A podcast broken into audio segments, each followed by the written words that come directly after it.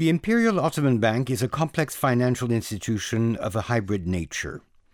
This museum attempts to retrace the main phases of its history from its establishment in 1856 to the 1920s.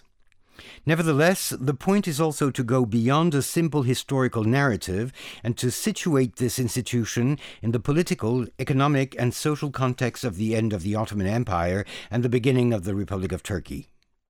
For this reason, the museum makes use of two concurrent perspectives. On the one hand, a chronological one devoted to the bank's own history, and on the other, a thematic one reflecting the major economic and social aspects of the period, thanks especially to the rich archival series of the customer and personnel files.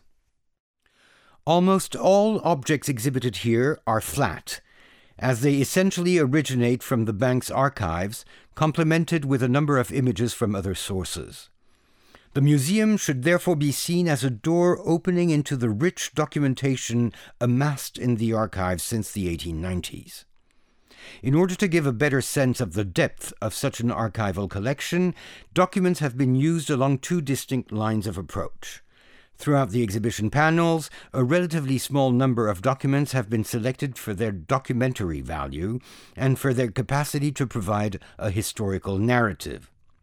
One needs to know, however, that this is only the tip of the iceberg, and that for every piece exhibited, the archives hold tens, hundreds, or even thousands of similar documents constituting the institution's memory.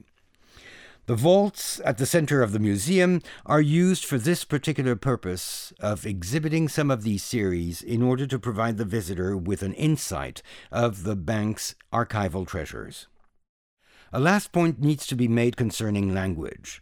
The Imperial Ottoman Bank used almost exclusively French as its medium of communication, at least from 1863 to 1925. As a result, the documentation is almost entirely in this language, the rest being mostly in Turkish, but with the Arabic script. Rather ironically, then, the exhibit will seem most familiar to French speakers, while the average Turkish citizen of today will accede to these documents only through the mediation of captions and comments.